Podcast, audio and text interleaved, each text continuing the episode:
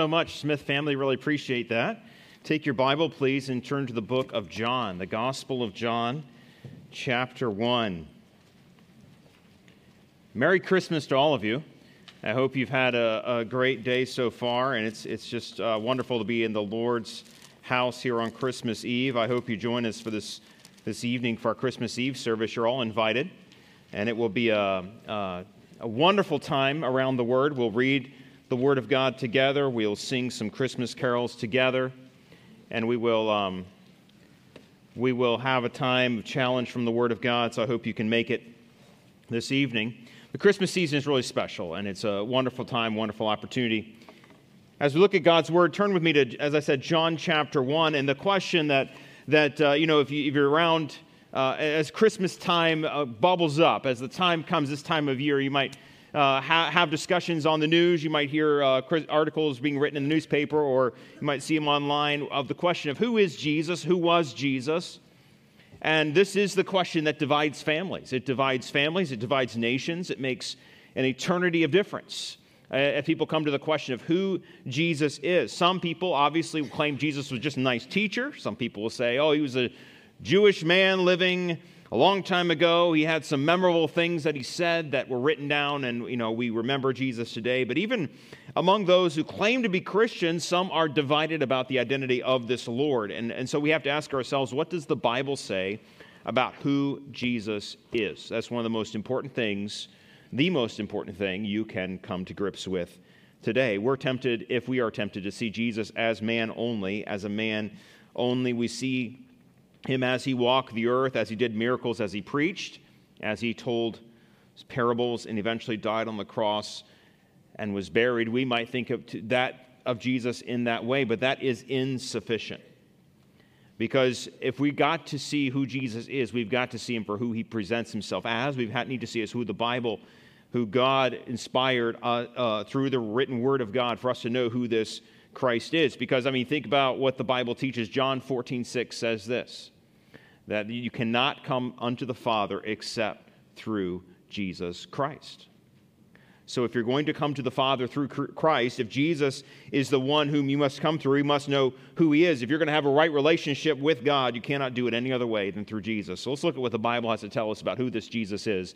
Before we do that, let's pray and ask His blessing on our, on our message today. Father, we ask for your grace, wisdom, and your presence among us. Lord, we need to know uh, your word, we need to know the truth. And we're thankful that the truth does set us free. And so, we're thankful here as we gather to look at this passage of Scripture, as we concentrate on your incarnation, the coming of the babe in the manger. And, and what an amazing story it is that teaches us about who you are and the depths of your love for us. I pray that today we will be gripped by that fact. Uh, we would be able, be willing to tell others about the name of Jesus and the humility of Christ. In Jesus' name we pray. Amen. John chapter 1.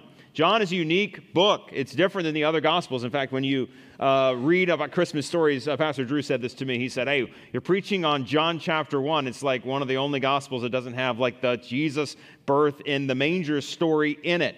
And, and that is correct. It doesn't tell us about manger in Bethlehem, he doesn't tell us about, uh, about the trip from Nazareth to Bethlehem. We don't see the visions, the angel visions here with Mary and Joseph like we do in Matthew and in Luke. But here we have a different strategy taken because while Matthew and Luke focus on the physical birth of Christ, that's where they start his story. What John does in his gospel, he begins his gospel by reaching back into the moments before eternity or before time began, into eternity past. And it's hard for us to even put words in what we're talking about. Like, how do things happen before things begin to happen?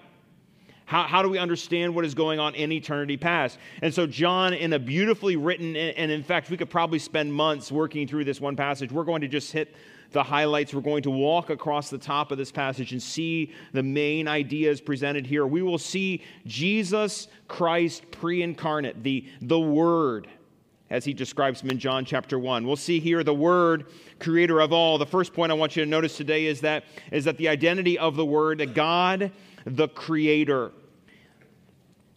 He says, In the beginning was the Word, and the Word was with God, and the Word was God. He was in the beginning with God. This is a very unusual use of the word word. In fact, in your Bible, you'll notice most of them should have it capitalized because it is a name of Christ. He is using the word logos, which is where we get our word logical. Uh, it means word in Greek, is a very plain word, but it means something more than that. Because nowhere else in the book of John does he describe Jesus using this title, the Word. But here, he asks us, he begs us to ask the question okay, who is this mysterious person, the Word? Who is he talking about? What is this person? Well, first, the first thing we see about the Word is that he is pre existent and he is deity. Okay, follow along as, as, as, you read these couple verses. In the beginning was the Word. It's hard for us to imagine complete emptiness and nothingness. Like, even if I imagine nothing, I'm imagining uh, something, like a dark room. I'm imagining, uh, you know, some absence of something. But here, in the beginning, he's hearkening back to Genesis chapter 1. When he says in the beginning, he's referring to this familiar text, which we all know, Genesis 1 1. In the beginning, God created the heavens and the earth. Genesis chapter 1 and verse 1. The Hebrew scriptures open with this phrase, in the beginning. The talk about, when he talks about the beginning, he's talking about before anything existed. It's in the beginning, the commencement of all things. And when you're reading in the beginning as a Jewish reader, when you read those words, what do you expect to come next? In the beginning, what? God. That's what you expect. But he doesn't say that. He doesn't say in the beginning God. He says in the beginning was the Word. Let's talk about the word was. This is a fascinating word. In fact, as you take a, a, a, Greek, if you were to take a Greek class, you would learn that this, there's several tenses in Greek, and I'm not going to get too technical today, but you have to understand this to understand the full import of what he's saying. That, in, like in English, we have different tenses, but uh, Greek has a very specific meanings behind many of their tenses, and, and those things are less, uh, less characteristic of English. And Greek, the, word, the imperfect verb tense, which is what the word was there, has the idea of something that was in the past that has a continuous action. He uses a being word, was. He does not use a word that means to come into being. He uses the word was to indicate he was already existing and was continuing to exist. John does not say, in the beginning, the word became. He does not say that. He says, in the beginning, the word was. There's a huge difference. Jesus is pre existent. There was never a time when he was not. The Son, the Son, the second person of the Trinity, here described as the Word, has no point of origin. He is eternal. And that's what he's saying here. In the beginning was the Word. But more than that, more than just being eternal, more than being pre existent, we use the word pre existent to mean that He existed before the created world existed. God did not create Jesus, create the Son. The Son existed in eternity. Notice the next phrase. He was in the beginning, or the Word was with God. You see that phrase? In the beginning was the Word, and the Word was with God. There is, he is not alone in his pre existence. We, we see the Son here in the persons of the Trinity relating to one another prior to creation. There's a distinction here between God the Father and God the Son. The distinction is made clear with this phrase the Word was with God. In the beginning was the Word. The Word was with God. And this is a very relational word. Pros has, a, has this idea, the word with is the word pros, has this idea of, of relationship in many, in many um, in many phrases. In fact, let me show you a, a verse that references 1 Corinthians chapter 13 and verse 12. It says, For now we see in a mirror dimly, but then face to face. And that word too is the word pros. this idea of face to face is also this idea here of the word was with God. He is there relationally with God, but notice he is further than that, he is deity. He is divine according to his nature. Notice the rest of the verse. The word was with God, and the word was God. The Word was God. He is divine. He is deity. He is God according to his nature. He is in every way God. We see this deity of the Word full, fully fleshed out. He is in the beginning with God. We see the separation of the Father from the Son here, or I should say, the distinction of the Father from the Son, and yet still he is pre existent. This is wonderful truth packed into a few verses, a few words. Secondly, we see he is not only pre existent, he is deity, he is the creator of everything. Look at verse 3. All things were made through him. The him there, if you want to circle it and write a line back to the word word. Who is the him there? It is the word. All things were made through him. And without him, nothing was made that was made. He is the one who created all things, the Son the second person of the Trinity. We see this uh, uh, uh, in the scripture in the Old Testament. We find that God is the one who created all things. Look at this verse from um, Isaiah chapter 40. He says, Lift up your eyes on high. See who has created these things. Who brings in the host by number? He calls them by name, by the greatness of his might and the strength of his power. Not one is missing. Why do you say, O Jacob, and speak, O Israel, my way is hidden from the Lord, and my just claim is passed over by God? Have you not known? Have you not heard? The everlasting God, the Lord, the creator of the ends of the earth, neither faints nor is weary. His understanding is unsearchable. God, the Lord, Yahweh, the Old Testament covenant name for God, is the one who created all things. And yet, John is telling us the Word is the one who created all things. He is the creator of all. As we keep going, we see he was also uh, in, in Psalm 33 6. How did the Lord create? What did he use to create? You remember the story from Genesis chapter 1? And the Lord spoke, right? He said, Let there be light, and there was light. The Lord created all things with his voice. Look at this verse, Psalm 33 6. By the word of the Lord, the heavens were made, and all the hosts of them by the breath of his mouth. The Old Testament is clear that it is Yahweh the Lord who creates all things. So we see in the New Testament, we see that Jesus himself, or the Son of God, the pre incarnate Christ, he is the one who creates all things. Colossians chapter 1, I read at the beginning of this service. He is the image of the invisible God. The image there means the express, the, the, the uh, demonstration or the picture of the firstborn over all creation. For by him, by Jesus. All things were created that are in heaven, that are on earth, visible and invisible, whether thrones or dominions or principalities or powers, all things were created through him and for him, and he is before all things. And in him all things consist or hold together. You see the power of the Son. The power of the Son of God, here, the one who created, even in Hebrews chapter 1, we have a similar phrase. He says, He has in last days spoken to us by His Son whom he has appointed heir of all things, through whom also he made the worlds. It is through the Son that the world is made. So here in these first couple verses, the identity of the Word is laid out for us. He is, the, he is in the beginning, He's before all things, therefore He is uncreated. He is uncreated. He is with God in the beginning, therefore, he is distinct from the Father in some sense, and he is relationally with God the Father. But we see at the end of, the, of this passage as well, he is in every sense God. He is fully God and the creator of all things. This word that we see played, laid out here in John chapter 1, what did he do? What was his mission? We'll see this in the second part of this passage. The mission of the word is that he is a bringer of light. A bringer of light. Verse 4 In him was life, and the life was the light of men. Verse 5 The light shines in the darkness, and the darkness did not comprehend it. It's amazing to me if you read um, Genesis, you'll notice that the first thing that God created is light.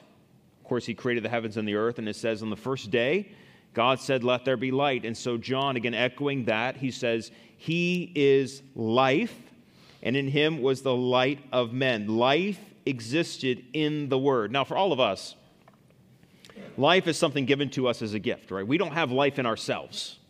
We have life because we were birthed. I didn't have any choice about whether I wanted to be born or not. I was birthed, right? That's just what happened. I, uh, that is how it happened. I, I was given life by God, given life uh, by my parents, if you want to call that physically. We do not have life in ourselves. I cannot bestow life upon anything, I cannot make anything living.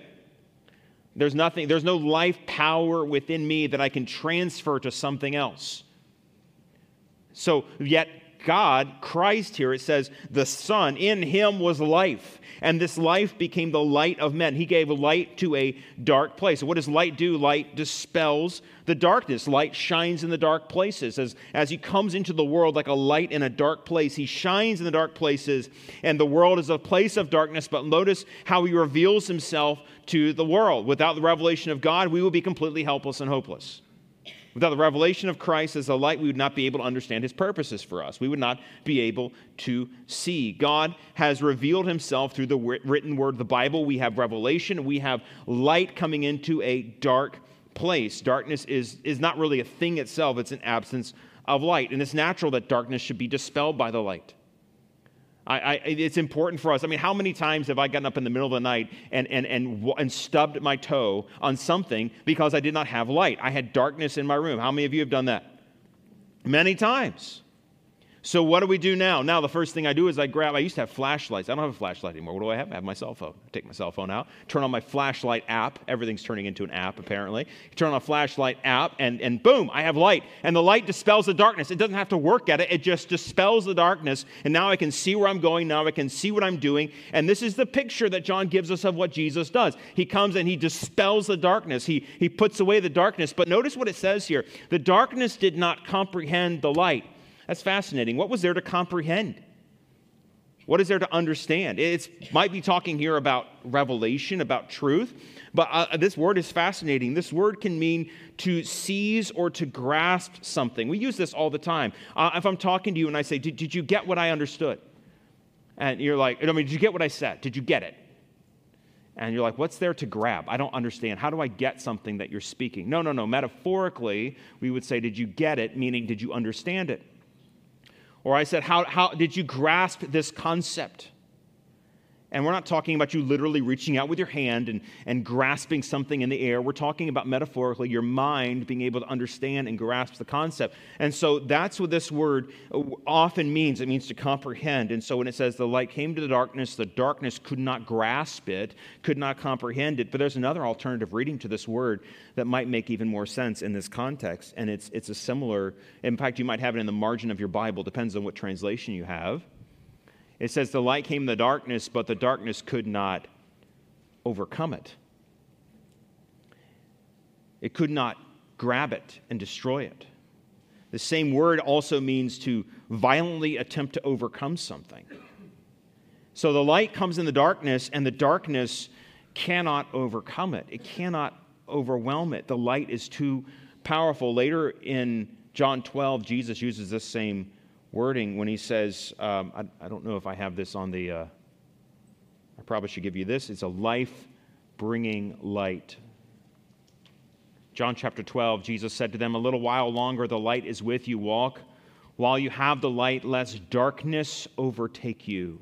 Same word. He who walks in darkness does not know where he is going. Jesus warns us about darkness opposing the light. Jesus is bringing a life giving light. If you're someone reading this passage for the very first time, maybe that's you, uh, or maybe if you're just reading this, uh, imagine putting yourself in that situation, you might have to think to yourself, okay, okay, who is this talking about? Who is this word character? We haven't got a name yet. You've got this mysterious title, the Word, and what are your options? What are your possibilities? It could be someone like Elijah or Elisha, you know, great prophets of God. They go and they dispel darkness, they, they do miracles, they preach the Word of the Lord. Could it be David the king? We know David uh, was the chosen one of God, and he did a lot for the Lord. And could it be someone like John the Baptist? We don't know yet. What's important is that this one who's coming would need to be witnessed. There would need to be someone who would go ahead of the word, who would tell people what they should expect to see. And that's exactly what we find. We have witnessed as the light in verses 6 through 9. It says, There was a man sent from God whose name was John. This is John the Baptist. This man came for a witness, to bear witness of the light, that all through him might believe. He was not the light, but was sent to bear witness of that light or about the light. That was the true light, giving light to every man coming into the world. God sent one ahead of him who would identify him, who would prepare hearts for him, and would lead people to him. We know it's John the Baptist. John the Baptist does this role. And we see this played out in all the Gospels, teach us about John's role. In verse 7 and 8, it tells us that John was sent from God. He had a job to be a witness about the light. The witness is someone who stands and identifies. They say, This is the one whom you're looking for. This is the light. In fact, we see John doing that exact thing in John chapter 1 and verse 29. It says, The next day, uh, John saw Jesus coming toward him and said, Behold, the Lamb of God who takes away the sins of the world. That's what John did, identify Jesus as this one who is the light bringer. What do we know about this true light? Look at verse 9. He says, This light is one who gives light to every man coming into the world.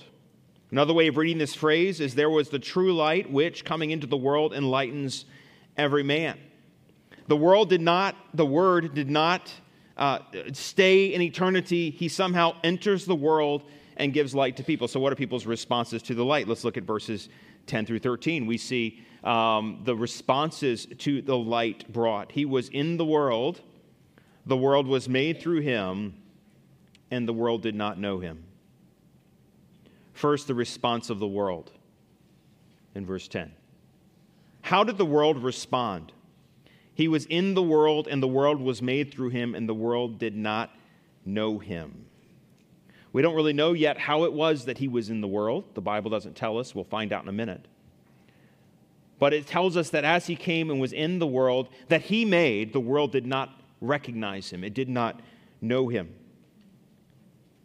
He was in the world the response from the world. Secondly, he created the world. The world that was made through his power, through his agency, that did not know him. He enters the world, they don't recognize him. Secondly, notice the response of his own people. He came to his own possessions, he came to that which he owned, that which belonged to him. And I, I think I, I, I was wrestling over what exactly he's referencing here. It might be his throne. He came to that which belonged to him his throne, his position, his place, his nation. And when he comes, rather than being received, he's rejected. The response of his own people is to reject. How do they reject him? Well, number one, we see this in the manger. Like right, right from the beginning, when Mary and Joseph go to Bethlehem, they are seeking a place to stay. And what is the message they get from the innkeeper? No room. So Jesus is born in a manger. I thank you so much for the song that was sung of the splendor that Jesus left, the Son left in eternity to come and be in a, a, a cattle stall, in a feeding trough. There he is with animals. This is not fitting a king. He was rejected by the people. The people who should have received him and welcomed him didn't do anything of the sort. There was no red carpet, there were no news cameras. There was no special greeting. The only people who were told about this were commoners like the shepherds, right? They come into town. And as the shepherd, as the shepherds come, they're the ones who receive. They also did not receive Jesus not only in the manger, but as a prophet or as a teacher. You notice that the people received him, but the Jewish religious leaders did not receive his teachings or believe anything he said. They wanted to overcome him, they wanted to get rid of him. But what's the response of the believing? Sorry. What's the response of the believing? Verse 12. Focus on this verse with me. If you look out at your Bible, it says this But as many as received him, there's the contrast to rejecting, as many as received him, to them he gave the right, the power, the authority to become children of God, to those who believe on his name. Okay, here's where our response to the word is laid out, how we should respond. Here's the hope. Here is the contrast. Those who should have received Jesus did not receive him, but there are some who do receive him. There are some who do welcome him. There are some who gladly believe and take him at his word. Notice this God does not ask you to reach up to heaven. God does not ask you to go to heaven on your own. God does not ask you to accomplish great things to earn his favor. He doesn't do that. God asks only that you believe him and take him at his word. Isn't this sometimes the hardest thing to do is to take God at his word? to listen to God and believe Him and obey Him. To believe God is to listen to God when it might be that people would mock you, people might scorn you, a husband or a wife might roll their eyes at you. Yet this is all God has asked of you to receive Him, to take Him, to take Him from His, uh, take Him at His word. Look at the verse again. It says, "There is no limit. As many as receive Him." There's no limit to this. Whoever will receive Him can receive Him. Uh, another word in the Bible that's used sometimes is the word whosoever. The picture is, is whoever wants to come in can come. And here he says, as many as received him. To those who receive him, whoever they are, God gives a specific legal authority to be called a child of God. I've had the privilege of being in um, uh, courtrooms uh, with families that adopted kids. And that's a neat moment because, you know, at that moment, that's when the judge legally declares a child to be part of a family. Uh, we've had this tradition whenever someone adopts someone in the church, our, our pastors will go and will be there to rejoice in that. And that is a very monumentous occasion. I mean, it is, it is wonderful. It's amazing to see that at the, at the striking of a gavel, a person is put into a relationship, a legal re- relationship with a family. And that's what God, God talks about our coming into his family as adoption. We are called his children. We once were his enemies, and now we're his friends. He adopts us, and we get the rights and the privileges of being a child of God. But this is not just for every person who's born. In fact, he says that. And to as many as do what? What does the rest of the verse say? As many as believe on him. Look at the last part of that phrase. As many as received him, to them gave he the right to become the children of God, as many as believe on his name. This gives us a description of what it means to receive him. This is called appositive. It tells us how it is that, how do you receive God? Well, this is what it looks like as many as believe on His name. His name means His character, His identity, and this is the hard part, the hardest pill to swallow, the most difficult thing to believe about Jesus. You know, it's easy to believe that Jesus was a historical figure. I mean, there are people who deny Christ uh, and yet believe He was a historical figure. Every uh, reputable scholar in history will believe that Jesus was a historical figure. They know that He existed. That's not the hard part. The hard part is believing what John says here not only that he is a man, but that this man is the very Son of God. That he is the Word that was with God and was God. It's easy to believe that Jesus of Nazareth existed 2,000 years ago. The question is, does he exist today? Is he alive today? That's the question you have to wrestle with. Because the Bible teaches us clearly that Jesus not only died on the cross, but he rose again and that he is alive and he exists today. And we see this, this laid out for us here in black and white. Now, the third thing I wanted to show you from this passage is that there is a, a, the humility of the word. We haven't gotten to the details yet about how it is that this eternity crashed into our, our, our, our realm of, of time and of space. How could it be that the eternal Son of God came? How does that work? Well, John tells us in John 1:14 and he shows us a humility of the word wrapped up in the humanity of the word. He says, "And the word became flesh and dwelt among us, and we beheld his glory. The glory as of the only begotten of the Father, full of grace and truth." How does he show his humility? How does the Word, the eternal Son, demonstrate his humility? Well, first, he demonstrates this humility to take on flesh. Earlier, I mentioned this word was. I said, In the beginning was the Word, and the Word was with God, and the Word was God. Remember that? We talked about that? And the word was has the idea of an imperfect. It means in the past with continual action, and it's a being verb. Eimi, which means to be. In the beginning was the Word. It's very clear that He existed in the past and continues to exist, that there was not a beginning point. But when he uses the word in John 1:14, he changes his word. Instead of using the word was, he doesn't say the word was flesh. He now uses a different word. He uses the word became. He says the word at a point in time, there was a moment in time when the word became flesh real human flesh. There are many heresies in church history. Some heresies about Christ focus on this. They say, well, Jesus was just a spirit, he wasn't really flesh. These are those who believe that Jesus appeared to be flesh and bones, but oh no, see, Jesus, the Son, could ne- God could never take on human flesh because human flesh is too dirty and nasty and gross and full of sin. And no, God could never, ever be taking on real human flesh. And there are those who would say, well, there was a man named, named Jesus, but he really wasn't God. Those are both heresies that have had their you know, traditions in, in church history. But, but the Bible teaches that not only is Jesus the eternal Son, the Word made flesh. He, he is the Word eternally. He is also the Word made flesh, real human flesh, real human bones. He became flesh, breaking into this finite world in which we live. And this is the Christmas story. In this verse is wrapped up the Christmas story of Luke chapter 2 when Mary brings jo- uh, Mary and Joseph bring the baby and the manger. That is the babe, that is the word made flesh. When, when the, when the uh, shepherds worship the baby in the manger, they're worshiping the Word made flesh.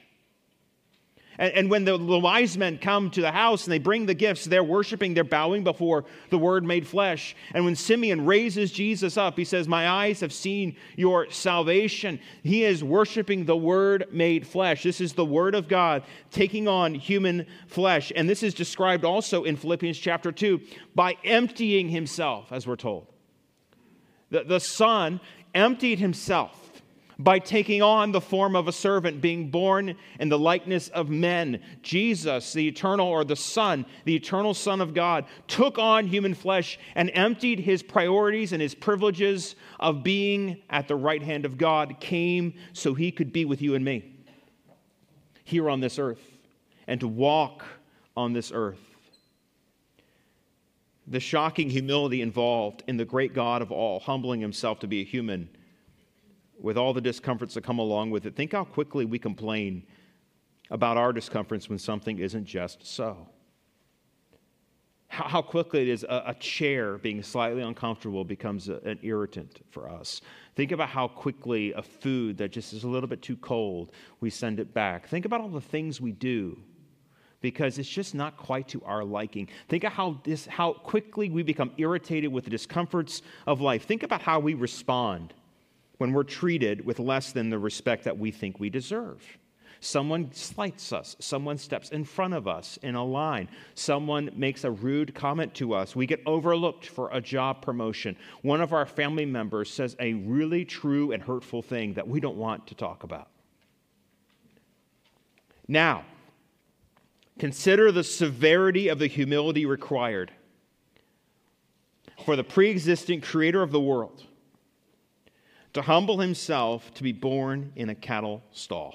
This is the glory of Christmas. This is why we worship the Lord. This is the beauty of Jesus' coming. This is why we celebrate Christmas like we do. We should make a big deal about Christmas because we're talking about the Word made flesh. And he had the humility to, to come and take on flesh, and he had the humility to dwell among men and dwell among people. John 1:14 He dwelt among us and we beheld his glory the glory is of the only begotten of the Father full of grace and truth whose humility did not stop at his birth. He dwelt and lived among us. Emmanuel God with us. God was here. The eternal son of God lived among men and women walking the streets eating with them healing their diseases pointing them to the one who could solve their greatest needs. And as flesh, it says, we beheld his glory, the invisible God made visible, revealed to us. He did not simply appear to be human, he was not a ghost or an apparition. He is truly God in the flesh, real human, son of Abraham, son of Adam, son of David. And in fact, look at the bottom of your page, uh, or you can look at your Bible, John 1:18. I wish we could go all the way to verse 18. We don't have time for it, but I want to at least point out verse 18. Because he says this No one has seen God He's speaking here of the Father. No one has seen God at any time. The only begotten Son, who is in the bosom of the Father, he has declared or explained him. The, the, the importance of that verse cannot be over, this, overstated. This verse is teaching us that when people saw God in the Old Testament, when people saw the appearance of God. What they were seeing was the second person of the Trinity. They were seeing a pre incarnate Christ. Here he is. Every time people see God, they're seeing him. He is the one who declares him. Is This is the reason why God gives all these instructions about things like, Thou shalt not make a graven image of me. Do not draw a picture of me. Do not make an image of me because I will give you my own image. It's Jesus. Jesus is the perfect explanation of the Father before us. Fully God, fully man. He is the unique Son of the Father. The only begotten is this picture of one who is unique. Of he is unique. He is he is he is different. He is untouched by sin. Does not have a fallen nature. He's fully God and fully man. But he is the unique one of God. And it says that as he is the unique one of God, I want you to notice his nature. It says he was full of grace and truth. I have two words here grace. Um, back again to verse 14 full of grace and truth. This, this is amazing. As, as I studied it this week, I was overwhelmed by this. Paul, you know, uses the word grace to often talk about unmerited favor. He says the grace of God is, is what we don't deserve. But uh, if you look at what John uses in his gospel, especially here paired with the word grace, I think what he's actually pointing to is something slightly different. Where the words grace and truth are the covenant language of God with his people. Covenant is an agreement between two parties that involves obligations and blessings. So God made covenant with Abraham, God made a covenant with David, God made covenant with his people. And in his covenant, the word hesed, or in your Bible, probably covenant love or loving kindness or mercies, depending on translation. It's hard for us in English to encapsulate the, the mention of this word. It has the idea of a love that involves commitment and God made this covenant committed love to his people. And here's what, God, what John says about Jesus He is full of that, full of grace, and full of truth. The word truth has the idea of faithfulness, fulfilling what needs to be done. In both cases, Jesus, or John is saying that Jesus is the ultimate fulfillment of God's covenant relationship with us. That coming as he did, to establish the new covenant. He fulfills God's covenant relationship with us. Isn't it amazing? The baby in the manger was not just another child, he is the eternal Word. And in John 1, we get the picture of this baby born in Bethlehem. We see his identity. He's the eternal Word that should motivate us to worship the newborn King. We see his mission of bringing light to a dark place. As we think about his, his, his identity, we should worship him. As we think about his mission, this challenges us to ask ourselves have we rejected that light or have we accepted the light? How have you responded to the mission of Jesus Christ? Thirdly, we saw his humility. And when we think about the humility of the Word, God in the flesh humbling himself, this does two things. First, it softens our heart to see how great his love is for you or for me. I've been overwhelmed before when I've noticed how people have gone out of their way for me. Um, people go out of their way to help with something, and I think, oh, that's really sweet. Oh, that's really kind. You didn't have to do that. You almost feel bad. Like, please don't do that again. you know, don't, don't, don't treat me like that. It makes me feel awkward. Like going out of your way for me. It makes me feel awkward. It makes me feel like I, you know, I, I don't, I don't deserve. Don't, you know, thank you, but we've all felt that at one way or another. And when we see the humility of Jesus, the one who came, it softens our heart. We recognize how much he loves us. That he, he gave up all that to come, take on human flesh, and be with us. And, and secondly, I think it not only softens our hearts to love him more and be full of gratitude, it also motivates us to be humble. Because if he can do that, why can't I serve in the nursery? Why can't I help with a children's ministry? Why can't I straighten things or pick up stuff? Why, do, why can't I do something behind the scenes where no one will know my name, no one will know I did anything, but I'm doing it to serve the Lord? I can do it with humility because He was humble. We see the wonderful Lord who came. And at Christmas time, we get to rejoice in that, which is why in just a moment I'm going to close in prayer. And I beg of you, if you don't know this Christ, if you've not yet received Him, you've not yet claimed this truth, God, it's there before you in God's word. As many as received him, Jesus says to those he gave the right, or John says to those he gave the right to become the children of God. I beg of you, would you receive Christ? But in a moment, after we do that, after we pray, we're going to sing another Christmas song, and this one we're going to sing is Joy to the World. And the reason we're going to sing this song as we close is the words say, Joy to the world, the Lord is come. Let earth receive her King.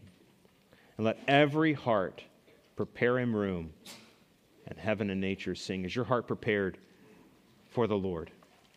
Let's pray. Father, we ask you today, as we've talked about your identity as the Word, God in the flesh, as we are overwhelmed with your humility and your mission, your identity here as is given to us, something far beyond our imagination. We could never understand this unless you gave it to us there in your Word. Uh, what a wonderful picture of your love and your humility that you came, God in the flesh. Father, I pray that you would warm our hearts to you today, and if there's someone here who does not yet know you as Savior, that they would receive you. They would be ready to receive you, and they would receive you gladly. And that we might rejoice and have joy at your coming. We look forward to your second coming, Lord. We will you will receive us. And so we look forward to that day. But until then, Lord, we ask you to please help us to live a life of humility that reflects your character and reflects your love for us. In Jesus' name, amen. Would you stand? We're going to turn to 199. Sing Joy to the World. I beg of you, sing with all your joy in your heart. Sing with